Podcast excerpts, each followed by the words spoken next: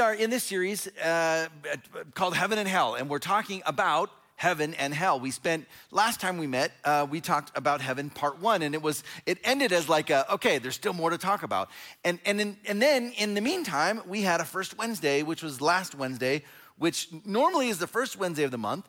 Because of weather and school and stuff, it was the third Wednesday of the month, which I think was the first time we've ever done that. Uh, but it was great. And, and over 250 people came out, and it was like awesome. Like, okay, and we talked all about heaven. So so if, if you, even after today, if you're going, man, okay, what else could there be about heaven? How much more is there? You can go online, it's up there. You can go watch the first Wednesday and get even more about like what we talked about for heaven, what it will be like. So, so we, this is part two now of heaven. Uh, if you missed part one, it's fine. We'll catch you up. But you can also, again, always go back online and, and watch. Um, and then, and then in the next two weeks, we switch. So, so today we're going to go from like wonderful anticipation, excitement, heaven. Okay, wonderful. And then in the next two weeks, we talk about hell. So just a heads up, the next two weeks are going to feel even different. Even though it's like the same category, so to speak, of afterlife, it will feel very different. So I, I hope you come back for that because, again, just as like the Bible talks a lot about heaven, it has some things to say about hell. And so we'll, we'll look at that as well. One of the things that, that, um, that, I, that has struck me um, from talking to you guys, but also just in general, is, is how, uh, how, how lacking the church is in this conversation about heaven. How, how for whatever reason, churches don't talk about it. When I say churches, like, like, the, big, like the big C church, like just, just church in general, usually doesn't have sermons about heaven. And, and I think a number of you are, are, are probably, will probably say, yeah, I, don't, I can't remember the last time I heard a, a whole sermon, let alone a series about, about heaven and hell. And, um, and we've talked about it here in the past, but it's, it's such an odd thing because when you think about it, so like if, if what the Bible says is true, and I hope that you're convinced that this is truth, and there's a whole bunch of reasons as to why we accept this, not on faith, but on evidence that this is true. If this is true and what it says is true, then here's what this means you were created to live forever, to have an eternity, and which means most of your experience, most of your existence will not be here on earth. It will be in one of these two places. And, and if you're a follower of Jesus, most of your experience and, and like the, the, existence of you will not be here on earth. It will be in heaven. In fact, 99.9% of your experience will be in this place that we're talking about. So, why don't we talk about it more, right?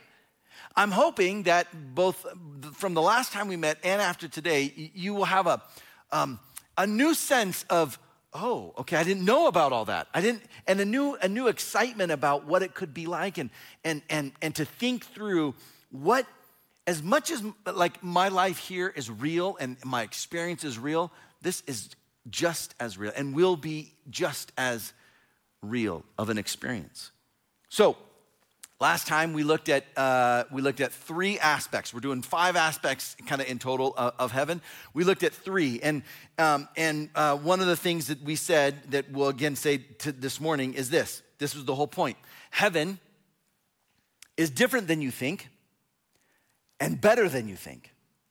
That heaven is not what you think it is based on movies or TV shows or, or maybe even what you were, told, you know, when you were raised or what you maybe thought about or read a book about someone's, uh, like what their, their idea of heaven is or what they hope it will be.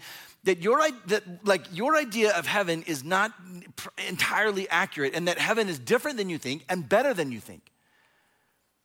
And the first thing we said was this that we can know what heaven will be like so many times i think in churches the, the, one of the reasons we don't think about or talk about heaven is because we go to this verse where, where, where, uh, where it reads that no eye has seen no ear has heard no mind has thought about no mind has conceived what god has prepared for those who love him. And you're going okay see there it is definitively. No one can imagine no one can see it no one has heard. And then the very next verse we looked at this last time we met. The very next verse says but god has revealed it to us by his spirit like, of course, no one can think about it. No one has seen it or heard it. I don't know about you. I haven't been there. I don't know, like, firsthand experience what it's like. So I can't write down, here's what it is. And then we're told, but God told us. God told us. He revealed it to us by His Spirit. So we should take it seriously. Not because uh, a guy on a stage is telling you this, it's because this is what God says, this is what it will be like. So it would be smart for, it would be wise for us to listen and to take, and to take seriously, all right, if God says this is what it will be like, then why would I think it would be any different? So we can know what heaven will be like. Not exhaustively, but we can get a very good picture of heaven. We saw this that heaven, this is again, maybe for a lot of us, the first kind of mind, like the mind blow or light bulb moment that heaven will be here on earth. What? We see in Revelation 22 and 2021 and, and 22 that heaven, that there's a new heaven, a new earth. It's called the New Jerusalem. It comes down from like the sky and meets uh, and meets with earth, and then it says that God will now dwell with His people forever. That there's a uniting of both, and that our experience of heaven will be much more earth-like than you maybe think or are led to believe. That you and I, are, it's not like floating up in clouds with harps and, you know, naked, like overweight babies with wings, and you're just going like, oh, wow, this is heaven. You're going, that's like such a weird view of heaven. And for whatever reason, that's like the, the popular opinion of heaven. It won't be like that at all. It'll be much more, much more like our experience, our physical experience here on earth than, than maybe you think. And then we saw this that we will be reunited with those that we love, that with loved ones that have passed away, that were in the faith, that were followers of Jesus. Paul says this in, in when he writes his first letter to Thessalon, the church in Thessalonica. He says this I don't want you to grieve like the rest of the world that has no hope. So let me tell you what's going to happen. And he says that, that, that Jesus is going to come back with the, the sound of a, like a, an archangel. You're going to hear that. And then, and then he says, we're going to be caught up in the air with those that, that we love, and we will be with him forever that we, we, will, we really will be reunited with loved ones. This brings us now to aspect number four, which we're going to spend four and five, really all of four is this morning, and that's this. All right, so what will the experience be like? What will we be able to do? What will we be able to see? What will, what will we what will we experience both just personally but also like like with other people? What will it be like? Here it is. Ready? Aspect four of heaven that's different than you think and better than you think. Our lives will be how they were intended to be. Here's what we mean by that that your life will now be without sin how god wanted it pre-fall pre-sin pre-corruption like pre like the infection of sin in every aspect of your life now take that away and and the the actual like the the epitome of what God wants for the human experience without sin, that is what we will experience. That's what we'll have. It's so hard. Um, it's so hard to imagine that because it, that isn't our experience. So, what will we do there? Now, we're going to spend a lot of time just going rapid fire through all kinds of like aspects of it and we're going to look at a bunch of scriptures. So get ready we're going to go pretty quick here and we're, we're going to do not necessarily a super deep dive but an ex- like a, a, very broad just touch on a bunch of different stuff. If you want to go deeper uh, again you can rewatch first wednesday. We talked uh, much much more about all of this. So what will we do there? First we will not be capable of sinning again this is so hard because our experience your experience in life is one in which humanity is tied with like imperfection and our sinfulness and and and the fact that we we make bad decisions intentionally and we make and we uh, rebel against the Lord and we, like we commit sins what the Bible calls sin. We do. And it's hard to even imagine like we have this expression well nobody's perfect. That's this that's admitting defeat saying you can't be perfect nobody's perfect we know that it's hard for us to even imagine a human existence apart from a life of imperfection, of sin. Yet, that's what heaven will be. Here's what we see we see that Christ died and purchased us from the penalty uh, as well as the nature of sin. Hebrews chapter 10, it says this talking about Jesus, for by one offering, one sacrifice, himself, he has perfected for all time those who are sanctified. Here's what this says this one sacrifice of Jesus, has made perfect, not just like the here and now, like you've been forgiven, but for all time, those who are sanctified, those who are who were made holy, that this sacrifice of Jesus is much greater and all encompassing than you imagine, and that it, it perfects for all time our experience and, and us as people and, and the forgiveness that we experience. So this is a this is a hard thing to imagine, and, and rightly so. It's hard to imagine um, a place in which there is no sin and yet there's free will because our, our mind like immediately goes to, okay, but then I don't have choice. If you take away all the bad stuff, then I can only have good stuff. Then where is choice? And and it, it, like, does this imply the limitation of free will? And and the quick answer is absolutely not. Absolutely not. And a few lines of evidence. First, God Himself cannot sin, right? So, like, uh, according to scriptures and according to His nature. God can't sin. Yet, I think we can argue he is the, he is the freest being that exists in all existence. That he is free to do as much and whatever he wants, certainly more than you or I. That he's all powerful and can make decisions. Like the Bible says, who can resist his will? He comes up with that. He decides what he wants. He is the, he is the most freest being ever, and yet cannot sin. So, however it works, it works in like we see God's experience that he can't sin, yet he certainly has the freedom to decide, to make, to make decisions, and he has free will. Now, you and I won't, like, we get to heaven, and our experience of heaven is not, we are now God. We become gods. That's not what we're talking about. But our experience of sinlessness and free will will be similar to God's ability to, to both make decisions and yet not sin. And then we, we see that, that part of like our hard, like our inability to understand this is because we can't separate our decisions, like when we give our decisions, our decisions uh, hopefully are good, but often we make poor decisions and we just, there's this dichotomy of, well, there's good and bad and that's free will. But but what will happen is we will be remade in such a way that we won't want to sin. Like the question of, yeah, but can I sin? Won't even come up. One theologian Paul Helm, he says this The freedom of heaven, then, is the freedom from sin. Not that the believer just happens to be free from sin, but that, look at this, that he is so constituted or reconstituted that he cannot sin. He doesn't want to sin, and this is it, here it is. And he does not want to want to sin. that you and I are remade in such a way that our even our ability to sin, we're like, oh man, but should I, should I, should I do something really bad right now? We don't even want to want to do something bad. That our freedom is not tied to our desire to sin. And that we can't divorce that from our experience here on earth, but in heaven, we will. We see this, guys, and this I'm so excited, maybe than more than anything else. We will be able to eat and drink. Yeah, amen, right? Like listen, if, if heaven didn't have food, I'd be like, okay, so where can I get something to eat around? like, we, like the Bible specifically talks about us, about being able to eat and drink. We see that, that um, again, a number of uh, lines of reasoning here. First, the resurrected Jesus, who got his, he has his resurrected body, he eats and drinks after he's resurrected, in a physical body. In fact, he even makes breakfast for his disciples on the beach. He cooks up fish. And you're going, oh man, all right and he, he's physically eating and dining with them. We see this in Revelation 19. Um, then the angel said to me, Write this Blessed are those who are invited to the wedding supper of the Lamb.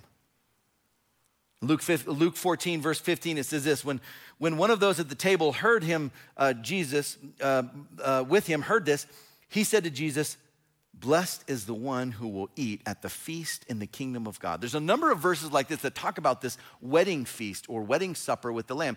Here's what's, what's interesting, and here's what's really cool. So, one of the things that's gonna happen is when the church is brought up and we're with Jesus and we have this kind of like inaugural sort of, we're all together now, it's initiated with a wedding feast like an actual feast. Like when you think back of you know weddings you've been to, or maybe your own wedding, um, you probably remember like, oh, here's what it was like. And and what is always at a wedding? Food, right? You, you, go through the wedding ceremony and you go through the, it's beautiful, it's wonderful, and it's amazing. Everyone's happy, and then you know the groom, the bride and groom, they kiss, and then they go out, and then like everyone's all clap, and then it's like let's eat, and then you go right to reception. I mean, it's like don't make me walk too far because I'm hungry, and you gotta you go right there, and then you have a meal, and everyone celebrates with food. Our experience of heaven will be the same. In fact, in fact, the church is often called the bride of Christ, and that, that we will be reunited. It's wedding language that we're gonna have. And so, what do you know? Of course, there's a wedding of between Jesus and the church, and then, and then we get food. we get to experience a wedding feast. Amazing. Um, we'll see this. We will be able to laugh and play in heaven.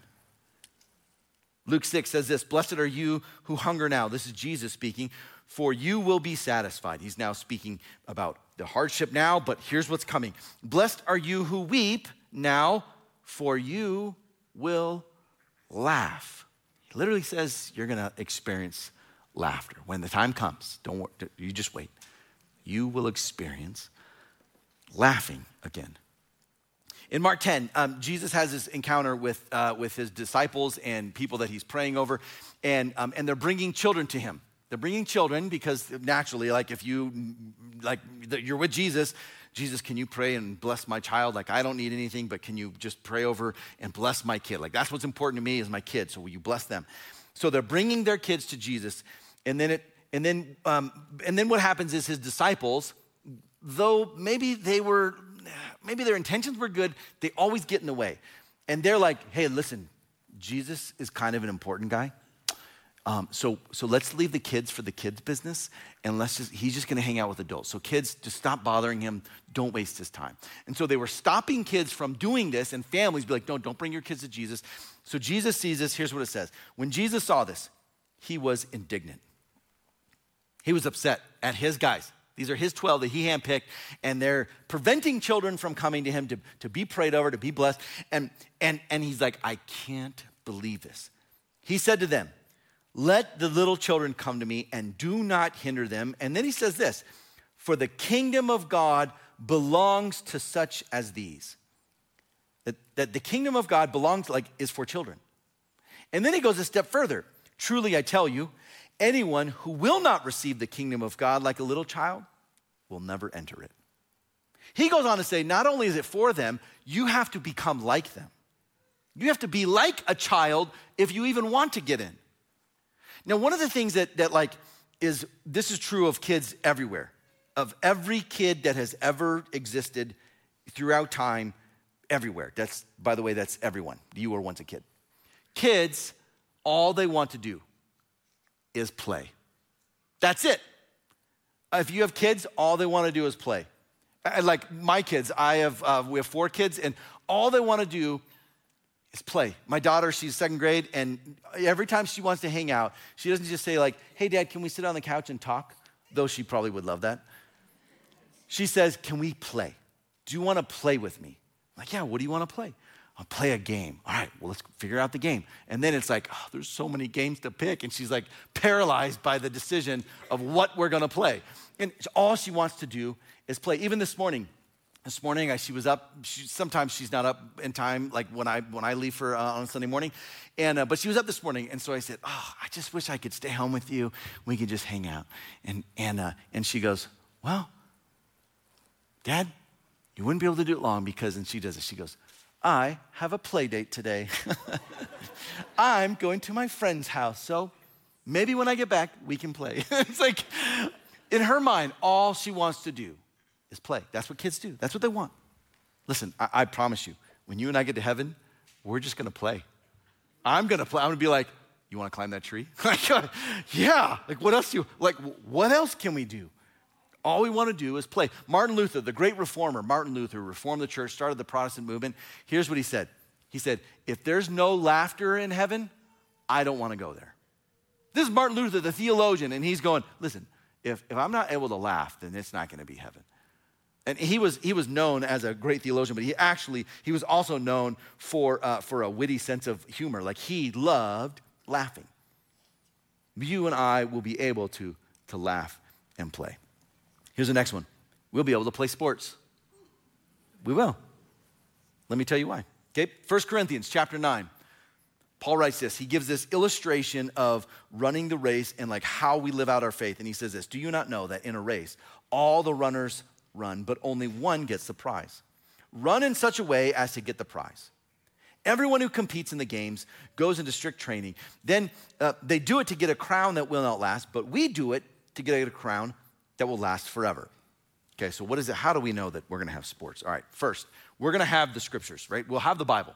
This is we know that this is everlasting. God's word will be forever. So we'll have this. So you and I, even if this isn't the case, but even if we get a complete mind wipe and we're like, I don't know anything at all, we're going to read about sports and athletics in here.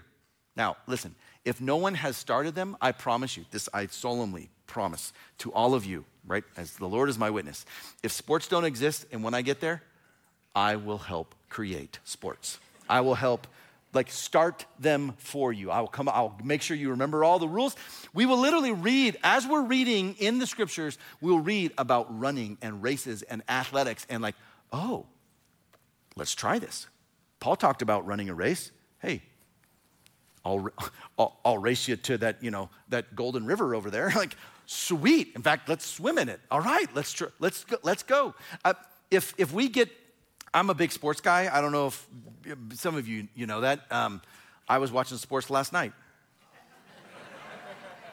Boy, I don't know if you watch football at all. That, uh, I was not happy for 58 minutes of the game.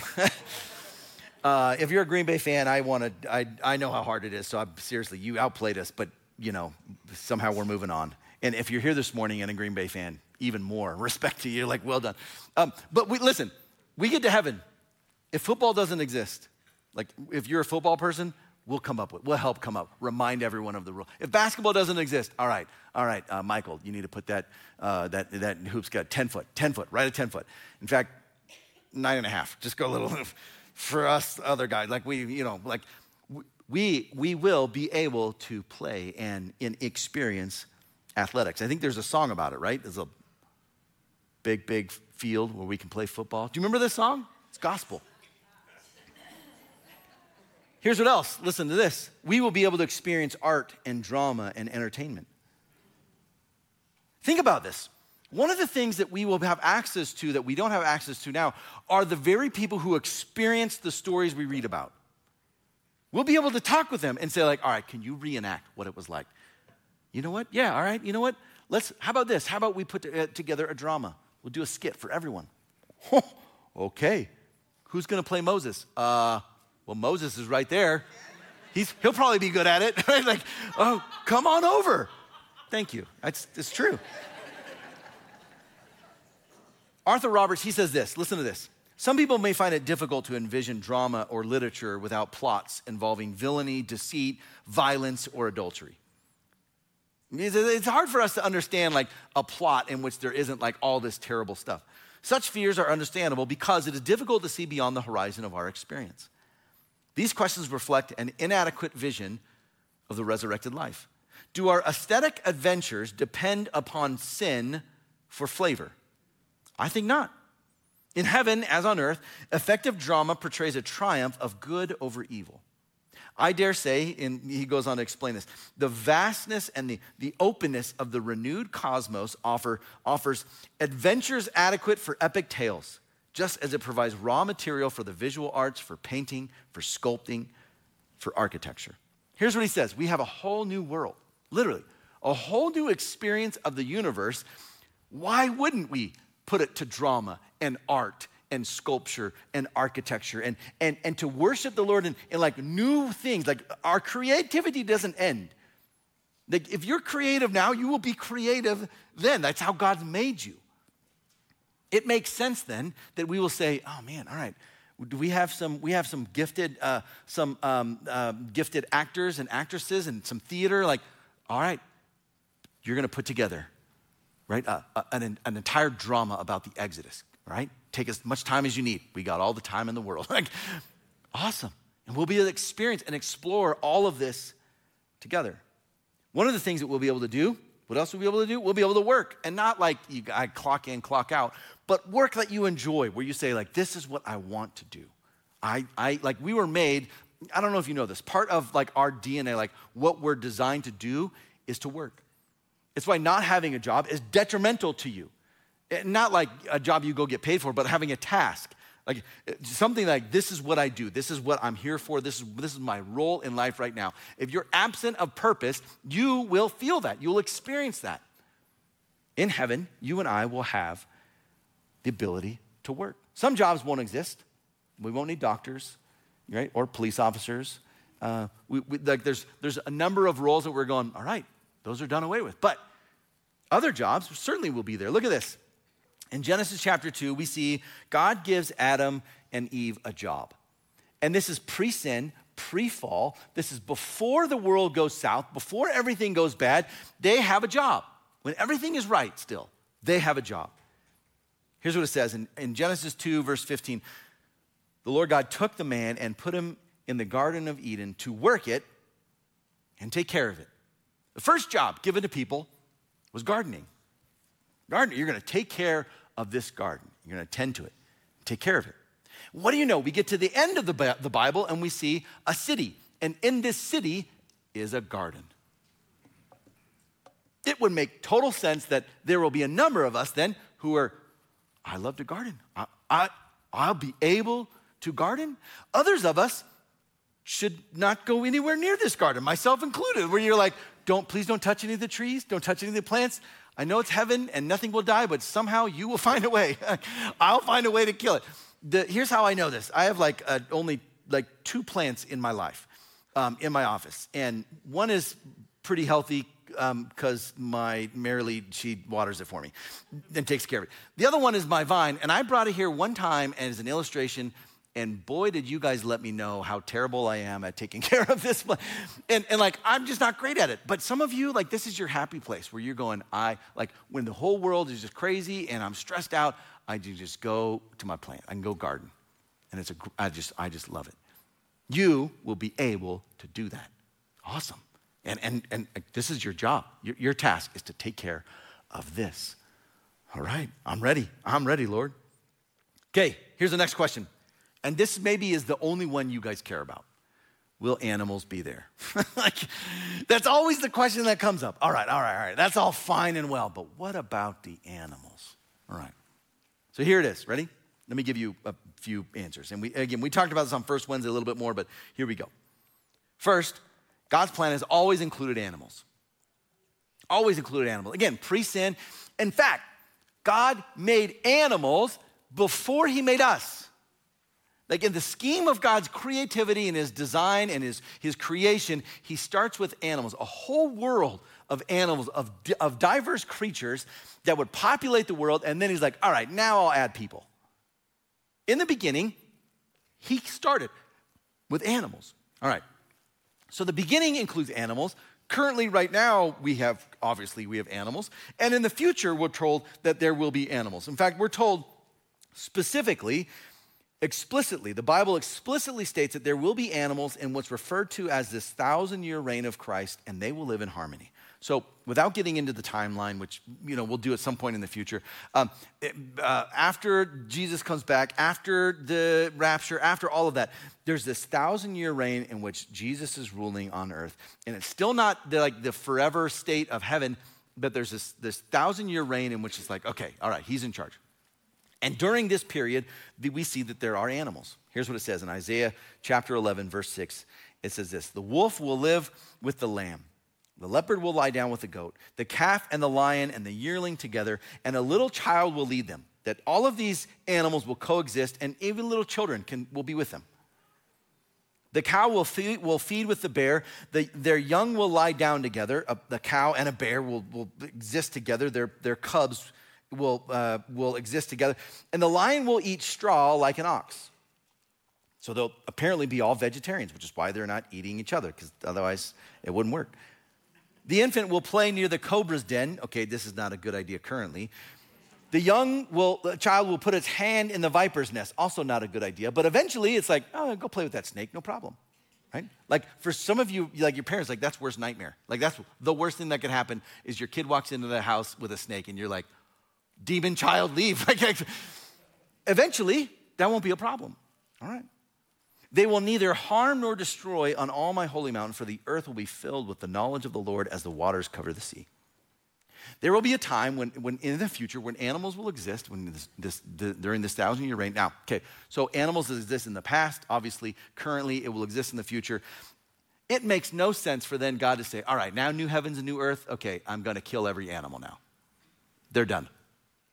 In fact, for continuity's sake, it makes total sense to say, all right, well, they've been in the past, they're here now, they're going to be in the future. They've always been part of God's plan. Uh, it, it, would, it would follow then that, that God will continue to allow and to, to have animals be a part of his, like the experience that we get. All right. Now, that's, that's a good question. Here's the question you want. You don't care about animals. I mean, you do. But what about my animals, right? That's what you want to know. What about, you know, my little Fluffy the dog? I want to know about Fluffy. Is Fluffy going to make it? And so let me just definitively, like, do, do pets make it in? All right, let me give you a definitive answer. We don't know. All right, is that definitive? The Bible is silent on this. It doesn't say one way or another. Now, we can, we, again, we can speculate. Um, here's where I land, okay? Again, I could be wrong, but here's where I land. If you, you, know, you disagree, that's fine. We can have a good, you know, back and forth uh, conversation. Um, I see no reason why God couldn't bring our pets with us or that he wouldn't. Now, that doesn't mean that they will be there. In fact, like going back through my life, there's certain animals I'm like, Lord, please don't bring them back. They, like, right where they currently are is where they need to stay. like, just leave them there. But others that like you may go, man, I just really miss that, you know, that that loved dog or cat or you know horse or gerbil, whatever you want. And and, and there's no reason why God can't say like, hey, all right, for you, all right, I'll bring them back. Or, or at a bare minimum, all right, I'll give you some new ones and, and they'll be even better, right? Like this one guaranteed won't go potty in the house. Guaranteed. This is an upgraded version of your, of your experience. All right, wonderful. Will they be there? I don't know. But could they be there? Sure. Why not? If animals are there, why not your animals? What else do we know about heaven? Um, we know this Christ will give new names to the righteous, known only between him and them. Revelation chapter 2, it says this To him who overcomes, I will give some of the hidden manna. All right, that's okay. What is that? We could talk about that. Um, I will also give him a white stone with a new name written on it, known only to him who receives it. That there's something about like this, this is interesting. You're going, why? Why would, like, what does this mean? Well, apparently, apparently, even in heaven where we're all like, everyone kind of interacts with each other and knows each other, we still have a level of privacy. Okay, there's still stuff that's it's just for me. That's just for me. It's not for all of you, right? You, you, you know me, you, my name is Brandon, but you don't know like my, my, my private name. Like I have a, a personal private relationship with Jesus that, that the rest of you don't get. All right. Hmm. We see this that the new creation will not be timeless, but will include hours and months. Revelation 8, uh, verse 1, it says this when um, John's doing this, this revelation of what's going to happen. He says this When he opened the seventh seal, there was silence in heaven, and he gives a time for about a half an hour. It's quiet. Like, oh, how long was it quiet? It's about a half an hour. All right, so somehow he's able to measure time, even if he probably doesn't have a watch, of course, but he's probably able to just, all right, that was about, that was about 30 minutes of silence in heaven. We see this in Revelation 22. Uh, now, fast forward into future to eternal state now, where it's like new heaven, new earth. Everything is like how, how God is going to set it up forever. On each side of the river stood the tree of life. And look at this bearing 12 crops of fruit, yielding its fruit every month. Okay, so we'll still have months somehow. And, and, and like this, these trees will produce fruit every month. And we'll probably need people to take care of it and to, and to manage it. All right, and the leaves of the tree are the healing for the nations, that we eat this and, and somehow that this is like, like medicinal trees of some kind. Oh, all right. That there's, there's time, there's certainly time and, and months, presumably maybe seasons in heaven. We see this that Jesus described heaven as having many rooms and dwellings and promised that he would go there to prepare a way for us. So, one of the things that Jesus says when he's here is, He's, All right, now, guys, listen, I'm going to go. I, when I leave, though, I'm going to go prepare something for you. And, and, and when, I, when I come back to take you, I'm going to take you there. I'm setting this up for you. Here's what he says in John 14 Do not let your hearts be troubled. You believe in God, believe also in me. My Father's house has many rooms. If, that, uh, if it were not so, would I have told you that I am going there to prepare a place for you? He asks this rhetorical. Like, am I lying? Would I lie to you right now? He's like, no, I'm not lying. I'm, this is the case. And if I go there uh, and prepare a place for you, I will come back and take you to be with me, that you also may be where I am. He has this great promise where he says, All right, I'm leaving. My father has, he's got a place. It's this, it's this great place. And it's got a ton of rooms, like a lot of places. And I'm going to prepare it for you, to get it ready for you. And when I come back, I'm going to take you there so that we can be there together. Hmm. So, so you and I, however this is going to look, there's, there's a spot for us. There's a spot for you, for me. And then we see this. And this is hard to, it's hard to think through. It's hard to, um, it's hard to reconcile this given that grace is not earned and that our faith is, is, uh, is a, a pure gift of God. We see this. We will have eternal rewards that will vary from believer to believer that you and I will get different rewards. And that our experience of heaven, though we're in the same place, our experiences will be different based on the rewards we get. Now, this isn't because some guy on a stage is telling you, we're looking at the scriptures. This is what Jesus tells us. Here's what we see in Matthew 16. Jesus is speaking, and he says this For the Son of Man is going to come into his Father's glory with his angels, and then he will, re- he will reward each person according to what they have done and you and I will have rewards based on what we've done. We see this in Matthew or in uh, Revelation 22. Again, fast forward now to like what heaven will be like. And, and we see this look, I am coming soon. This is Jesus again speaking. My reward is with me, and I will give to each person according to what they have done. I am the Alpha and the Omega, the first and the last, the beginning and the end. Here's what he says I'm coming, and I will give to you rewards based on what you've done. Now, this is different than salvation. This isn't like you've been a good person and so now you, you make it into heaven. That's not what he's talking about. We know this because salvation is purely by grace, it's nothing you can earn, it's not a work. So, what is this? He's talking about rewards now, which is different than salvation. Like you get into heaven because of what Jesus did, but then your experience of heaven is different based on, according to the Bible, according to Jesus, based on how you live your life, based on what you do here. What you do here matters. So, what are these rewards? We aren't told what they are, but we can, I, we can guess. And I, again, if you ask me, here's what I think. Here's where I land with regard to these rewards. Um, there's only, there's only, really, there's only two things that are that will go with us into heaven, into eternity. Your relationship with the Lord goes with you, like you know Jesus or not. The second is relationships with other people they go with you.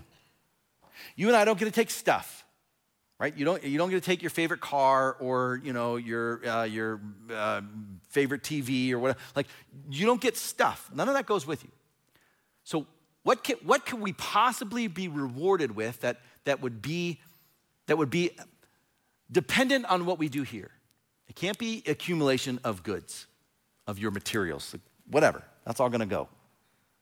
The rewards, then, for me, what seems to make the most sense are the rewards are this relationships that you have built and invested in while here on earth that you get to continue to experience in heaven. Here's what this looks like. Ready? You get to heaven, and um, and you know it, it's it's overwhelming and it's incredible. And one of the things Jesus says is this: Hey, there's some other people here who would like to meet you. In fact, they're here because of you, because of your faithfulness, because you shared the gospel with them, because you shared your life with them, and, and they got, because of you, they're here. Would you like to meet them? I can't think of a better possible reward than hearing other people are here because of how I lived my life on earth. I, don't, I don't want stuff. I don't need, I don't need like a, you know, like a larger square footage room, like the, well, like, oh, mine, mine's a, oh, that's, that's nice, but mine's a little bigger. I've got better rewards. That's whatever. But knowing people are spending eternity with the Lord because of what you did, that's, I can't think of a better reward than that, than to, than to be told and to hear what you did mattered in other people's lives. Oof. Randy Alcorn, he, he concludes this book, Heaven, um, with this. He says, We are made, we are all made for a person and a place. Jesus is the person, and heaven is the place. If you know Jesus, he says, I'll be with you in that resurrected world, and with the Lord we love and the friends that we cherish, we'll embark together on this ultimate adventure in a spectacular new universe awaiting our exploration and dominion. Jesus will be the center of all things, and look at this. And joy will be the air we breathe. And right when we think it doesn't get any better than this, it will. right when we think this is the greatest possible moment, how could it possibly get any better than this? Jesus says, Oh, guys, I'm just getting started. you just wait. We have so much here for you, for you, for you to enjoy. So, this gets us to aspect number five, and that's this question How do we get there? In fact, this last few weeks, uh, as we've been talking about heaven and what it will be like and, and, what the Bible says about heaven, I've had a number of people ask, and so what is it like? And how do I, all right, well, how do I get there? What do I got to do?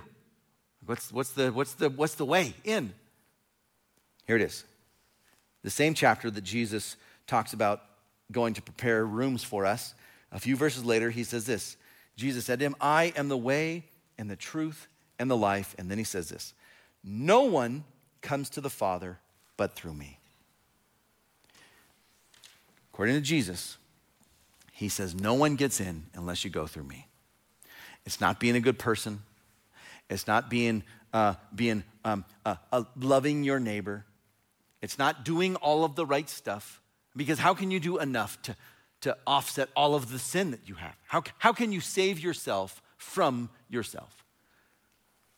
Jesus, he calls himself the door or the gate, and, and, and it's only through him. I had to learn this because I, didn't I didn't grow up a Christian. I didn't grow up in a Christian home. It was all new to me, and I'm here in the gospel for the first time, and I'm going, this is totally different. And, and, and, and this, this, this invitation is open to all.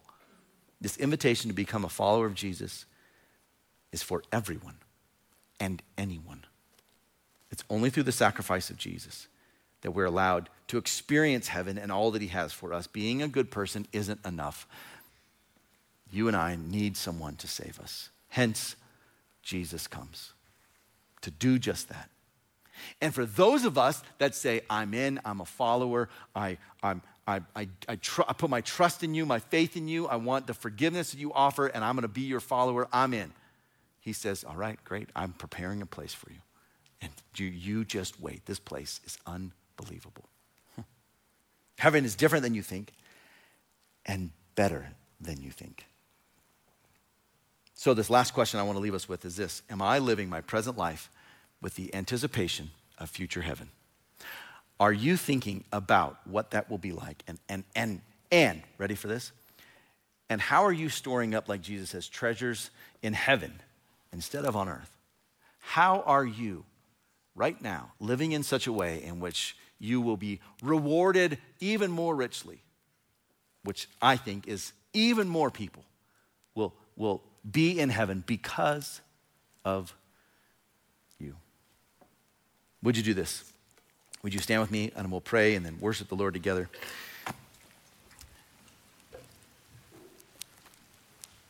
So, will you, uh, will you um, bow with me and close our eyes here? Pray to God together. And a, for a number of us, a number of us, we've already placed our faith in Jesus and we're, we can't wait. We can't wait. We hear things like this and we can't wait with, with so much anticipation and excitement about what heaven will be like. Others of us, you hear this, and this is maybe the first time this is new to you. And maybe today, the first time in your life, you're saying, I need to put my faith and my trust in Jesus.